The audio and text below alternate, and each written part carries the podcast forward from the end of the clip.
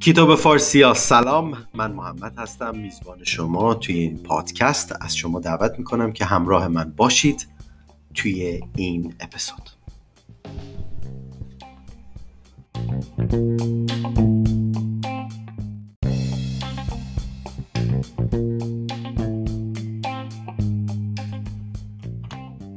دوستان عزیزم این اپیزود و این پادکست قصد نداره که هیچ توصیه پزشکی رو به شما بکنه و با ادامه گوش دادن به این اپیزود و این پادکست شما متعهد میشید که با پزشک خودتون مشورت بکنید و بهترین تصمیم رو با نظر ایشون برای بدنتون بگیرید. پیج کتاب فارسی همونجور که توی پروفایلش ذکر کرده پرسش و پاسخ نداره و هیچ توصیه پزشکی رو به هیچ کسی انجام نمیده و همیشه توصیه کرده که با پزشکتون مشورت بکنید. در ضمن اگر که به سن قانونی نرسیدید لازم هست که با والدین خودتون به ادامه این پادکست گوش بکنید و تنهایی این پادکست رو گوش نکنید. ممنون که توجه می‌کنید.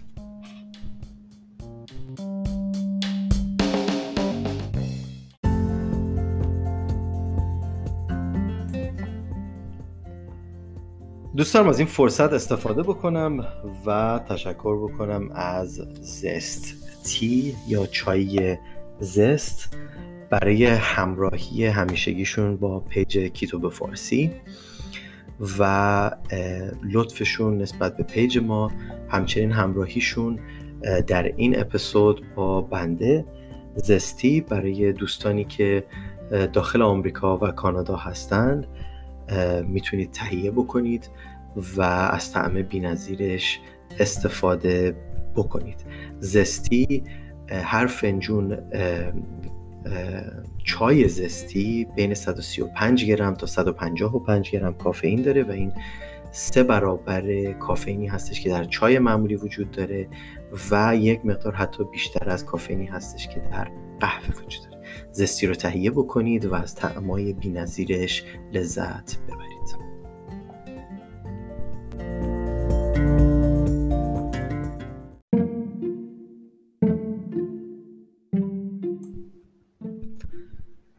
خب قبل از اینکه موضوع اصلی این اپیزود و این پادکست رو با همدیگه مرور بکنیم و درباره صحبت بکنم بکنیم دوست دارم که آرزو بکنم که تو رژیمتون موفق باشید حال دلتون خوب باشه. چه ketogenic هستید چه carnivore چه low carb چه paleo چه رژیم چه من سوتی میدم امروز چه چا. چه رژیم های کالری شمار چه کسایی که تازه می‌خواید دارید بررسی می‌کنید ببینید که کیتوژنیک خوب هست نیست. امیدوارم که تو هر مسیری که هستید حالتون خوب باشه روز به روز به هدفتون و اندام دلخواهتون نزدیکتر بشید. اگرم که اندامتون خوب هست و در جستجوی سلامتی هستید و به فکر جوانگرایی بدنتون هستید همین آرزو رو براتون می‌کنم. مطلبی که امروز می‌خوام دربارش باتون صحبت بکنم درباره داستان چاقی هستش. اگر که به موضوع یه مقدار عقب برگردیم می‌بینیم که خب قدیما وقتی که می‌گفتن یه نفر چاق هست معمولا از روی ظاهرش اینو تشخیص می‌دادن. صورتش چاق می‌شد دور کمرش افزایش پیدا می‌کرد مجبور لباسای بزرگتر بخره یا اینکه به هر حال توانایی ورزش کردن توانایی فعالیت بدنیش تحلیل می‌رفت و با افزایش سایز بدنش افزایش بافت چربی همراه بود بهش می‌گفتن چاق. امروز در جامعه آمریکا 45 درصد مردم چاق هستند. ولی از این 45 درصد همگی ظاهر چاقی ندارن. پس باید یه تعریف دیگه ای در کار باشه امروز فرد چاق فقط کسی نیست که دور کمر بزرگتری داره.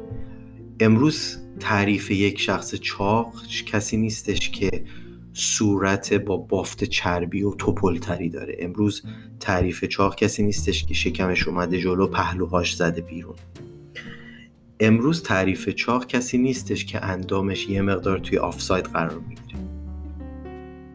امروز تعریف چاق کسایی که دیابت دارن پی دیابتیک هستن کسایی که فشار خون دارن کسایی که نزدیک هستند به بیماری های قلبی.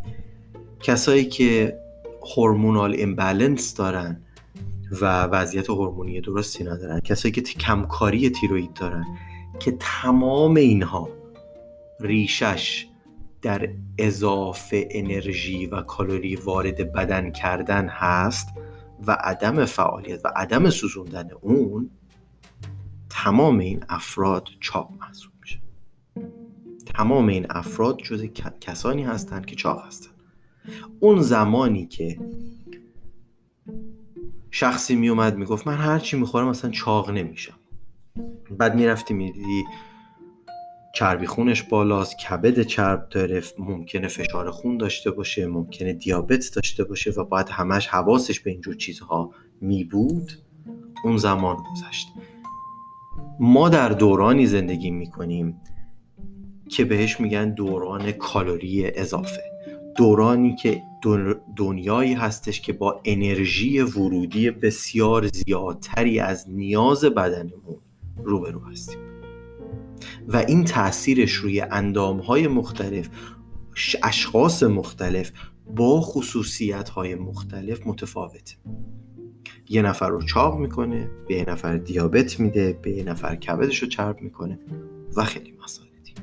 پس بنابراین وقتی که درباره چاقی صحبت می‌کنیم حواستون باشه که اینجور افراد رو هم ما امروزه جز افراد چاق محسوب در مورد دیابت صحبت کردم در مورد بیماری هایی که همراه چاقی میاد یا در مورد بیماری هایی که باعث میشن ما اون فرد رو فرد چاق معرفی بکنیم صحبت کردم.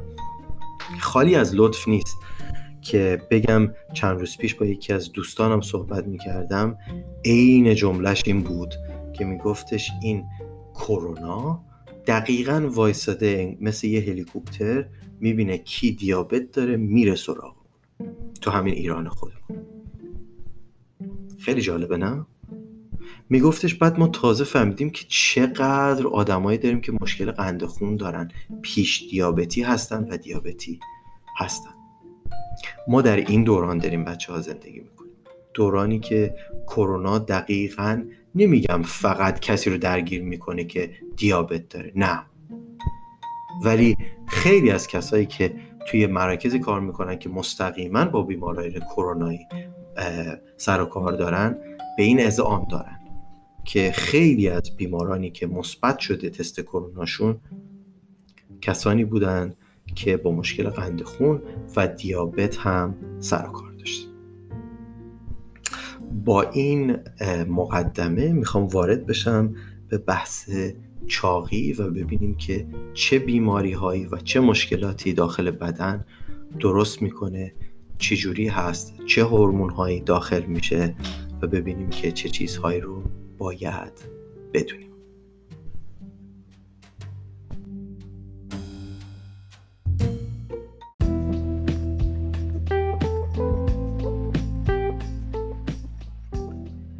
داستان اضافه وزن و التهاب چیه؟ از اینجا شروع کنیم که وقتی که کربوهیدرات مصرف می‌کنیم این کربوهیدرات بدن تبدیل به گلوکوزش می‌کنه و میفرسته داخل خون بدن ما و سلول های ما به سرعت به ماگزیموم گلوکوز مورد نیازشون می‌رسن و اون اضافی کربوهیدرات داخل جریان خون ما باقی این اضافی کربوهیدرات دقیقا مثل غیر کار می‌کنه. بله غیر ساختمون که باعث گرفتگی عروق شما خواهد شد و باعث به وجود اومدن بیماری های قلبی و عروقی خواهد شد. وقتی که این کربوهیدرات داخل خون ما به پروتئین می‌رسه یک سری سلول های مخربی وجود میاره به نام AGE یا Advanced Glycation End Products. AGE ها به راحتی باعث التهاب داخل بدن ما میشن و از یه طرف دیگه کربوهیدرات اضافی باعث بالا رفتن تریگلیسیرید شما خواهد شد. درسته که تریگلیسیرید یک سلول چربی هست. و عموما فکر می‌کنن که وقتی که شما چربی مصرف می‌کنید تریگلیسیریدتون بالا میره. و خیلی وقتا وقتی که تریگلیسیریدتون بالا میره خیلی از دوستان فکر می‌کنن که خب ketogenic هستی و داری چربی مصرف می‌کنی دیگه تریگلیسیرید رفته بالا. ما که بهت گفتیم ketogenic نباش. این ایده غلط نیست. اما چیزی که همچنین می‌تونه تریگلیسیرید شما رو بالا ببره اضافه کربوهیدرات هست. یعنی چه شما کیتوژنیک باشید چه نباشید چه بدونید دارید کربوهیدرات مصرف می‌کنید چه از موادی استفاده کنید که کارب مخفی دارن و شما نمی‌دونید که دارید اضافه مصرف می‌کنید. مثلا بادوم زمینی می‌خورید کره بادوم زمینی می‌خورید و فکر می‌کنید یه چیزهایی مجاز هست. خب پس من هر چقدر دلم بخواد می‌خورم. توت فرنگی مجازه پس من هر چقدر دلم می‌خواد می‌خورم. تمام اینها به قول انگلیسی زبان ها ادزاب همشون اضافه میشه و تبدیل میشه به کربوهیدرات اضافی. کربوهیدرات اضافی می‌تونه تبدیل به تریگلیسیرید بشه و این تریگلیسیرید می‌تونه پایه‌گذار بیماری های قلبی و عروقی بشه. اما وقتی که از کربوهیدرات ها صحبت می‌کنیم منظورمون چیا هستن؟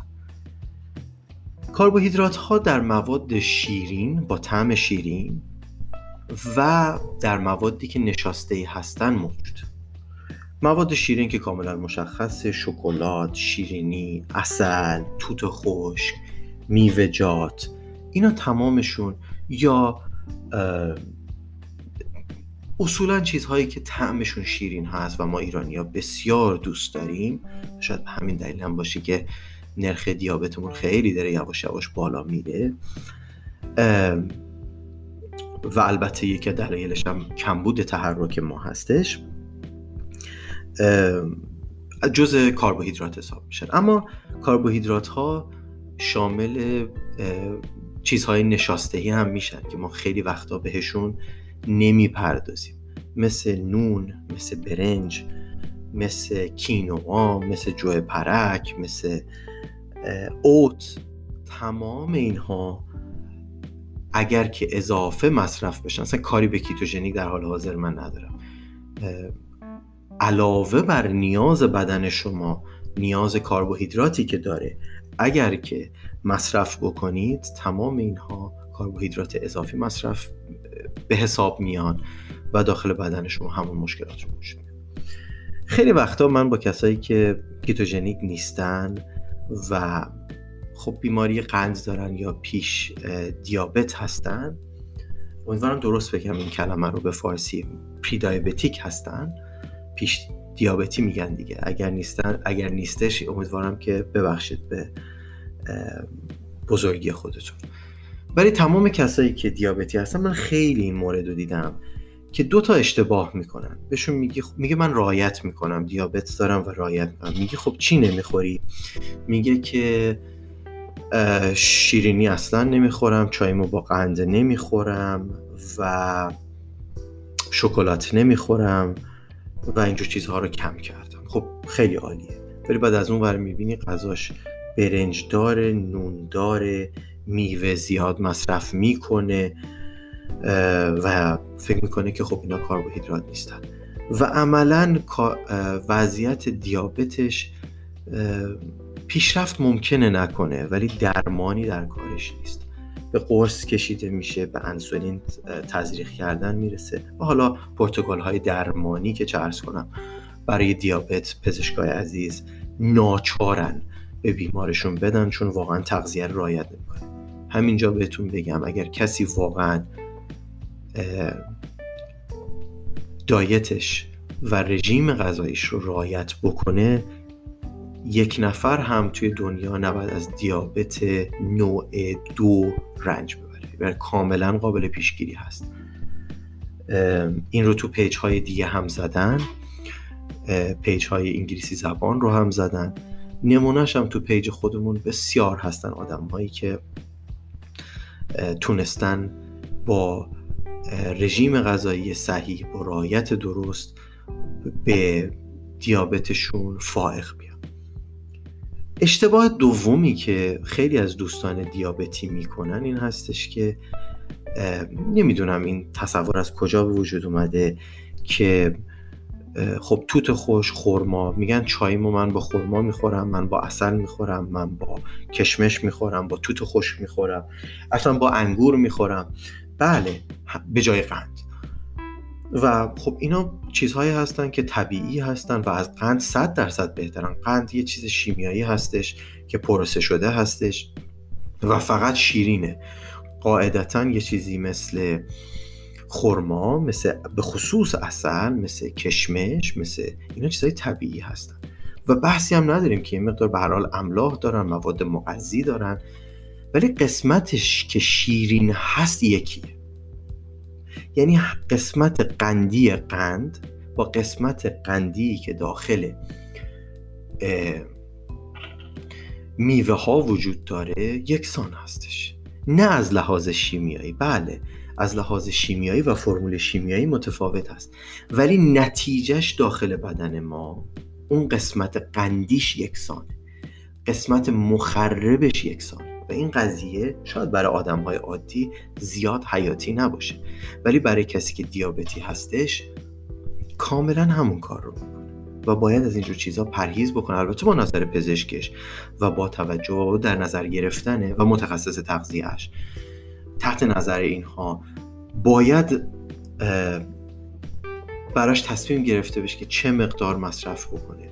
در ketogenic که ما به طور کامل اینجور چیزها رو می‌ذاریم کنار به خاطری که اون ور داستان و توی ketosis وقتی که قرار می‌گیریم اتفاقات بسیار جالبی برای بدن ما میفته ضمن اینکه خیلی از بچه ها نمیگم هیچ چیزی تو پزشکی از هیچ چیزی تو دنیا از جمله پزشکی صد درصد نیست و نمیشه واقعا قولی به کسی داد. ولی بسیار کسایی بودن که با ketogenic و با مسائلی که ما میگم ما منظورم شخص بنده نیستش. بچه های ketogenic میگن رعایت کردن تونستن دیابتشون رو بهتر بکنن. مسئله دیگه که دوست دارم در مورد که کربوهیدرات ها باتون صحبت بکنم این هستش که واقعا فرقی نمی‌کنه که مواد نشاسته ای شما بخورید یا مواد قندی بخورید. نتیجهش یکیه. همونجوری که می‌دونیم مواد نشاسته ای در حقیقت شاخه طولانی تری از کربن هستند و شاخه طولانی تری از شکرها و قندها هستند که شو تبدیل شدن به مواد نشاسته. یعنی عملا نتیجهش توی خون ما توی بدن ما یکسان خواهد بود. این حرف من معنیش این نیست که آقا پس تمام عالم نباید نون بخورن نباید برنج بخورن. نه. ما خیلی وقتا وقتی وارد رژیم کیتوژنیک میشیم به جایی رسیدیم که خب خیلی از دوستان با رژیم های دیگه موفق نبودن. شما وقتی که متعادل از ابتدا شخصی بودید که متعادل مصرف می‌کردید هیچ اشکالی نداره. وقتی که یک کسی داره ماهیچهش رو ساخته ورزشش داره می‌کنه کاربوهیدراتش هم به اندازه قبل از اینکه اصلا ketogenic بیاد می‌دونسته چقدر باید مصرف بکنه. خب قاعدتا همون مسیر رو باید ادامه بده سری که درد می‌کنه که دستمال نمیبندن بیاد ketogenic بشه.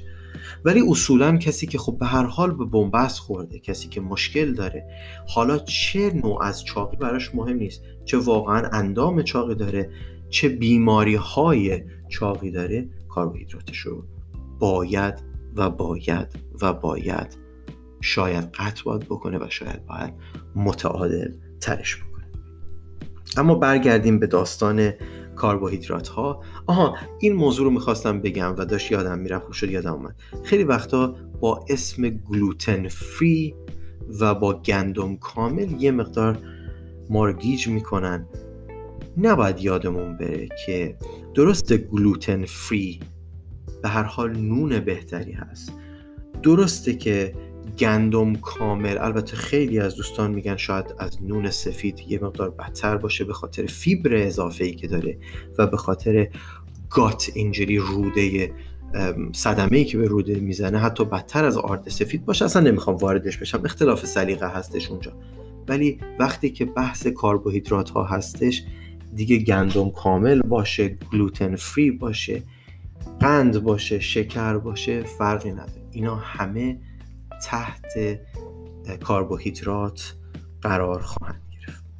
مسئله ای که وجود داره این هستش که کربوهیدرات شما اول به سرعت سلول هاتون به ظرفیت اضافی می‌رسن بعد بدن اون گلوکوز اضافی رو سنگ می‌کنه داخل کبد شما و داخل ماهیچتون به صورت گلیکوژن ذخیره بکنه اما اون هم حدی داره و به سرعت به ماکزیموم خودش می‌رسه و وقتی که این انبار داخل ماهیچه از گلیکوژن و داخل کبد پر میشه اونجا اونجایی هستش که بدن شما میره سراغ ذخیره سازی گلوکوز اضافی داخل بدن و ذخیره سازیش به صورت و فرم چربی. و اینجا جاییه که دیگه حد و مرزی نداره و به حد اکثر خودش نمی‌رسه و تا دلتون بخواد بدنتون این توانایی رو داره که سلول های کربوهیدرات و گلوکوز رو تبدیل به چربی بکنه. 20 کیلو اضافه وزن 20 کیلو چربی 30 کیلو 100 کیلو 200 کیلو. انتها نداره. به بدن شما برعکس داخل سلولاتون برعکس داخل ماهیچتون برعکس داخل کبدتون تا دلتون بخواد می‌تونه این ذخایر چربی رو اضافه بکنه و گلوکوز رو به صورت چربی ذخیره بکنه.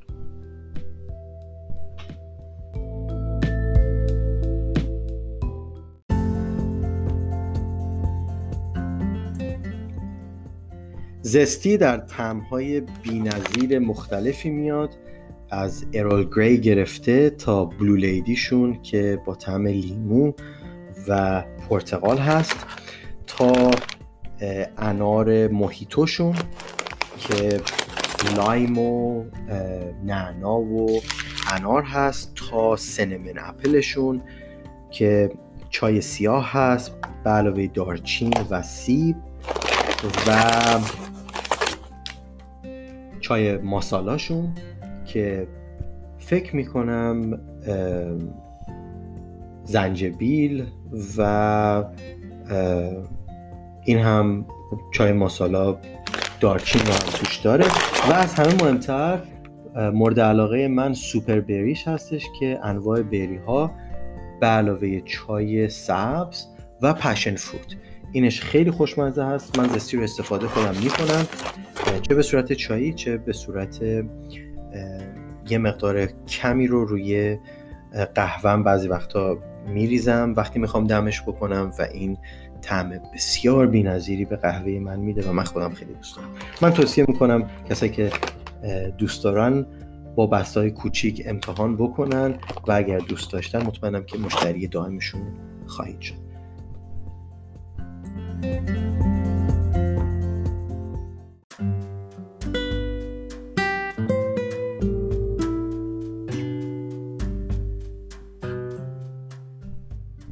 و اما انسولین. انسولین وظیفه داره که گلوکوز خون رو وارد سلول های بدن ما بکنه. اضافه کربوهیدرات باعث افزایش سطح انسولین داخل خون ما میشه. اما همین هورمون انسولین که به کار ما میاد و وجودش در بدن ما حیاتی هستش در مقادیر بالا باعث بیماری های خیلی زیادی میشه و دقیقا مثل سم توی بدن ما کار می‌کنه. باعث خیلی مسائل و خیلی بیماری همونجوری که گفتم میشه باعث تخریب سلولی میشه پایگذار سرطان میشه باعث وجود مدر پلک ها داخل خون میشه یا همون پلاک ها داخل عروق شما میشه. و خود این مسئله که انسولین زیادی که بر اثر زیاد بودن کربوهیدرات داخل بدن ما باعث به وجود اومدن پلک میشه دلیلی هستش که چرا نرخ سکته های قلبی تو کسانی که بیماری دیابت دارن یا پری دیابتیک پیش دیابتی هستند بیشتر هستش. از یه ور دیگه انسولین زیادی باعث میشه که خیلی از سلول های ما دچار التهاب بشن و از اون جمله سلول های عصبی ما هستن. شکر و چیزهایی که کربوهیدراتشون بالا هستن همونجوری که خدمتتون گفتم فرقی هم نداره که واقعا از چه گروهی باشن. می‌خواد کینوا باشه می‌خواد شکر خالص باشه. می‌خواد اون شکر و کربوهیدرات اضافی از میوه بیاد. می‌خواد از کربوهیدرات اضافی از جو پرک شده بیاد یا اوت بیاد. از هر جا که بیاد. یا از گندم کامل ها بیاد. از گلوتن فری ها بیاد. مادامی که حاوی کربوهیدرات باشه و ما مصرف اضافه بکنیم. تو کیتوژنیک که میگیم مصرفش بسیار باید محدود بشه. اما برای اشخاص عادی اگر کلی هم بخوایم حساب بکنیم تمام این اتفاقاتی که دارم خدمتتون توضیح میدم و خیلی شما هم می‌دونید وقتی که برای یک شخص عادی که حتی کیتوژنیک هم نیستش وقتی که کربوهیدرات رو به اندازه بالاتر از نیاز بدن استفاده می کنید تمام این اتفاقات داخل بدنتون میفته. کربوهیدرات صدمه می‌تونه به چشم شما بزنه به بینایی شما بزنه. باعث می‌تونه بشه که بیماری های مثل گلوکوما گلاکوما یا همون گلوکوم بگیرید. رتینوپاتی یا باعث مرمور شدن تمام سلول های شما بشه. باعث آسیب زدن به شبکیه چشم شما بشه و حتی می‌تونید به راحتی بینایی خودتون رو از دست بدید با کربوهیدرات اضافی با سطح انسولینی که بالاتر از سطح مجازش باشه.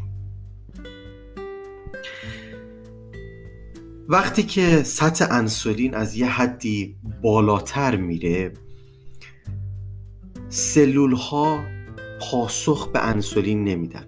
همونجوری که خدمتتون عرض کردم وظیفه انسولین مثل این هستش که در سلول رو باز بکنه و گلوکوز رو داخل سلول بکنه.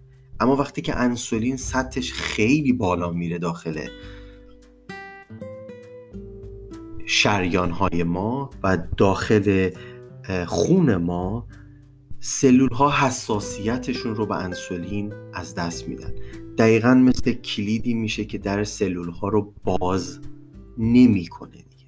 یا مثال دیگهش دقیقا مثل بچه ای میشه که به داد و صدای بلند مادرش عادت کرده و دیگه به اون جواب نمیده.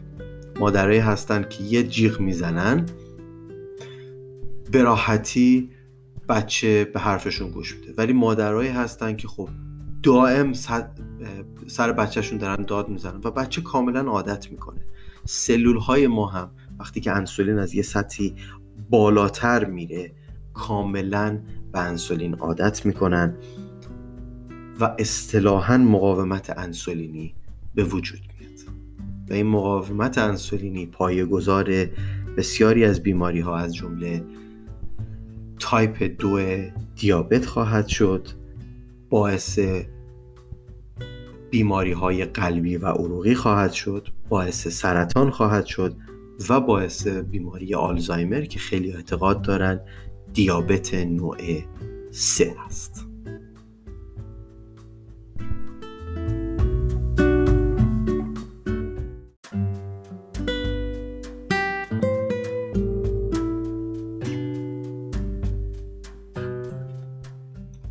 متاسفانه اتفاقات بد با که داخل بدن میفته با حضور انسولین و کربوهیدرات و گلوکوز اضافه همچنان ادامه داره و ما با خوردن کربوهیدرات های اضافه صدمات بیشتری رو هم به بدنمون خواهیم زد.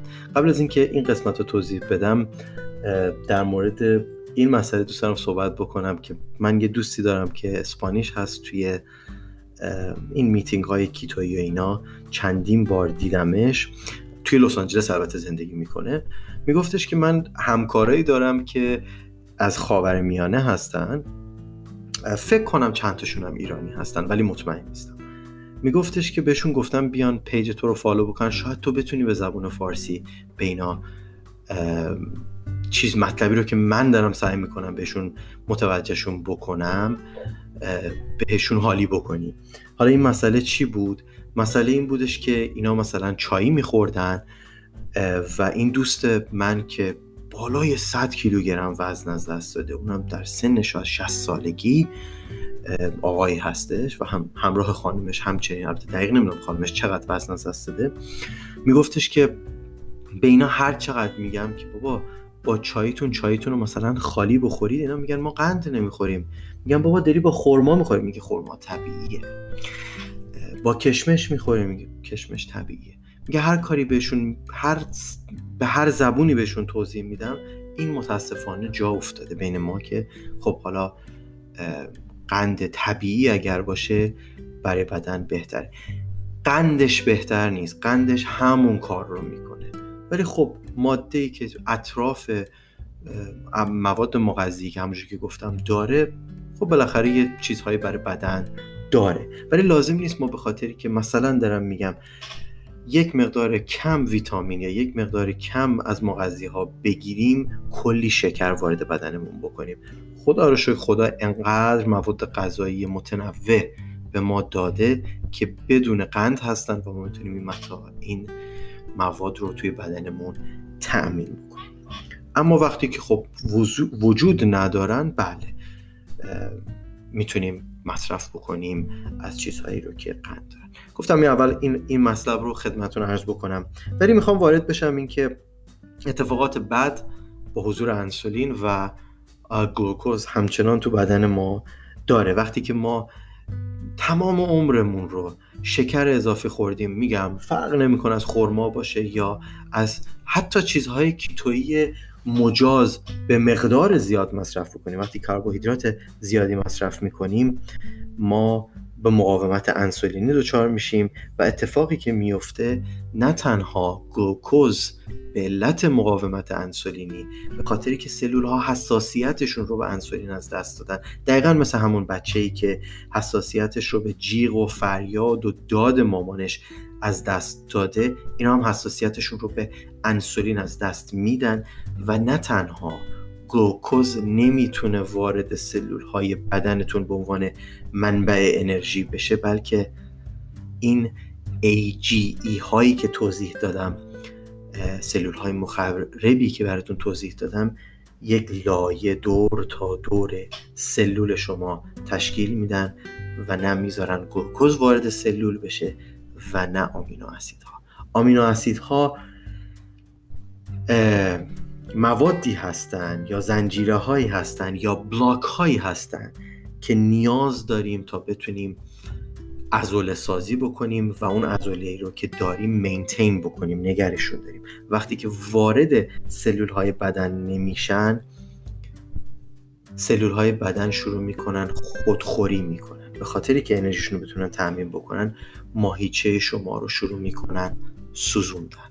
پس بنابراین اتفاقی که میفته برای تغذیه بدن شما از ماهیچه های خودتون از بافت ماهیچه خودتون تغذیه می‌کنه و از یک ور دیگه به خاطر انسولین اضافه ای که داخل بدنتون هست روز به روز اون گلوکوز به خاطر حضور انسولین داره به بافت چربی تبدیل میشه. از یه ور بافت چربیتون میره بالا از یه ور بافت ماهیچه ایتون میاد پایین.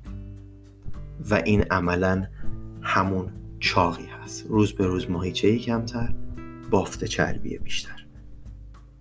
وقتی که می‌خواید برید ورزش بکنید به خاطری که ماهیچه از دست دارید دیگه توان ورزش کردن رو هم ندارید. بافت چربی زیادتری دارید و بافت ماهیچه کمتری دارید. و زودتر نسبت به بقیه چون بافت ماهیچه کمتری دارید زودتر خسته میشید. و یواش یواش ورزشتون رو هم قطع خواهید متاسفانه وقتی که سلول ها دچار بدن ما دچار مقاومت انسولینی میشه به خاطری که گلوکوز واردش نمی‌تونه بشه چون مقاومت انسولینی داریم مدام سیگنال میده به بدن که من احتیاج دارم به قند بیشتر و این باعث میشه انسولین شما بالاتر بره.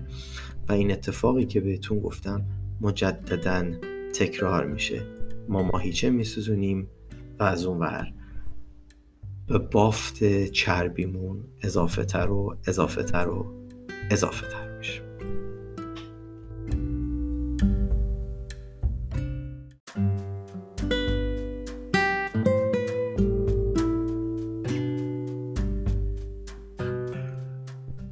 خب امیدوارم که خستتون نکرده باشم ولی متاسفانه یه اتفاق دیگه هم داخل بدن ما میفته و اون هم این هستش که با مقاومت انسولینی و با وقتی که کبد شما دچار مقاومت انسولینی میشه و انسولین رزیستنس میشه لیور یا کبد شما اتفاق دیگه ای که میفته نمی‌تونه هورمون تیروید T4 شما رو تبدیل به T3 بکنه. و اینجا اونجایی هستش که اتفاقات ناخواسته برای تیروید شما میفته و مشکلات تیرویدی برای خیلی از دوستان به وجود میاد. زنجیر وار این اتفاقات از کربوهیدرات های اضافی برای بدن به وجود میاد. دونه دونه سنگر به سنگر بدن شما رو ضربه بهش می‌زنه تا جایی که مثلا وقتی که کمکاری تیروید می‌گیرید وقتی که مشکلات تیرویدی دارید منجر میشه به پایین اومدن متابولیسم و سوخت و ساز بدنتون کمکاری تیرویدتون و کلا پایین بودن سطح انرژیتون و اینکه حال و حوصله کار دیگه رو انجام دادن غیر از خوردن و تلویزیون نگاه کردن یا بعضا تماشای اینستاگرام نخواهید داشت. اگر که مسائلی رو که با همدیگه مرور کردیم چند تاش و یا همش یا یکی دو تاش توی بدن شما داره اتفاق میفته خبر خوش این هستش که رژیم ketogenic البته رژیم های دیگه هم کمک می‌کنن ولی به خصوص رژیم ketogenic رژیم ketogenic سالم رژیم ketogenic clean keto رژیم ketogenic تمیز می‌تونه به شما کمک بکنه و زمانش بدن به بدن فرق داره. گفتم باید صبور باشید ولی می‌تونه واقعا این سیکل مخرب و خسته کننده رو در بدن ما ترمیم بکنه و بدن شما رو به آرامش برسونه.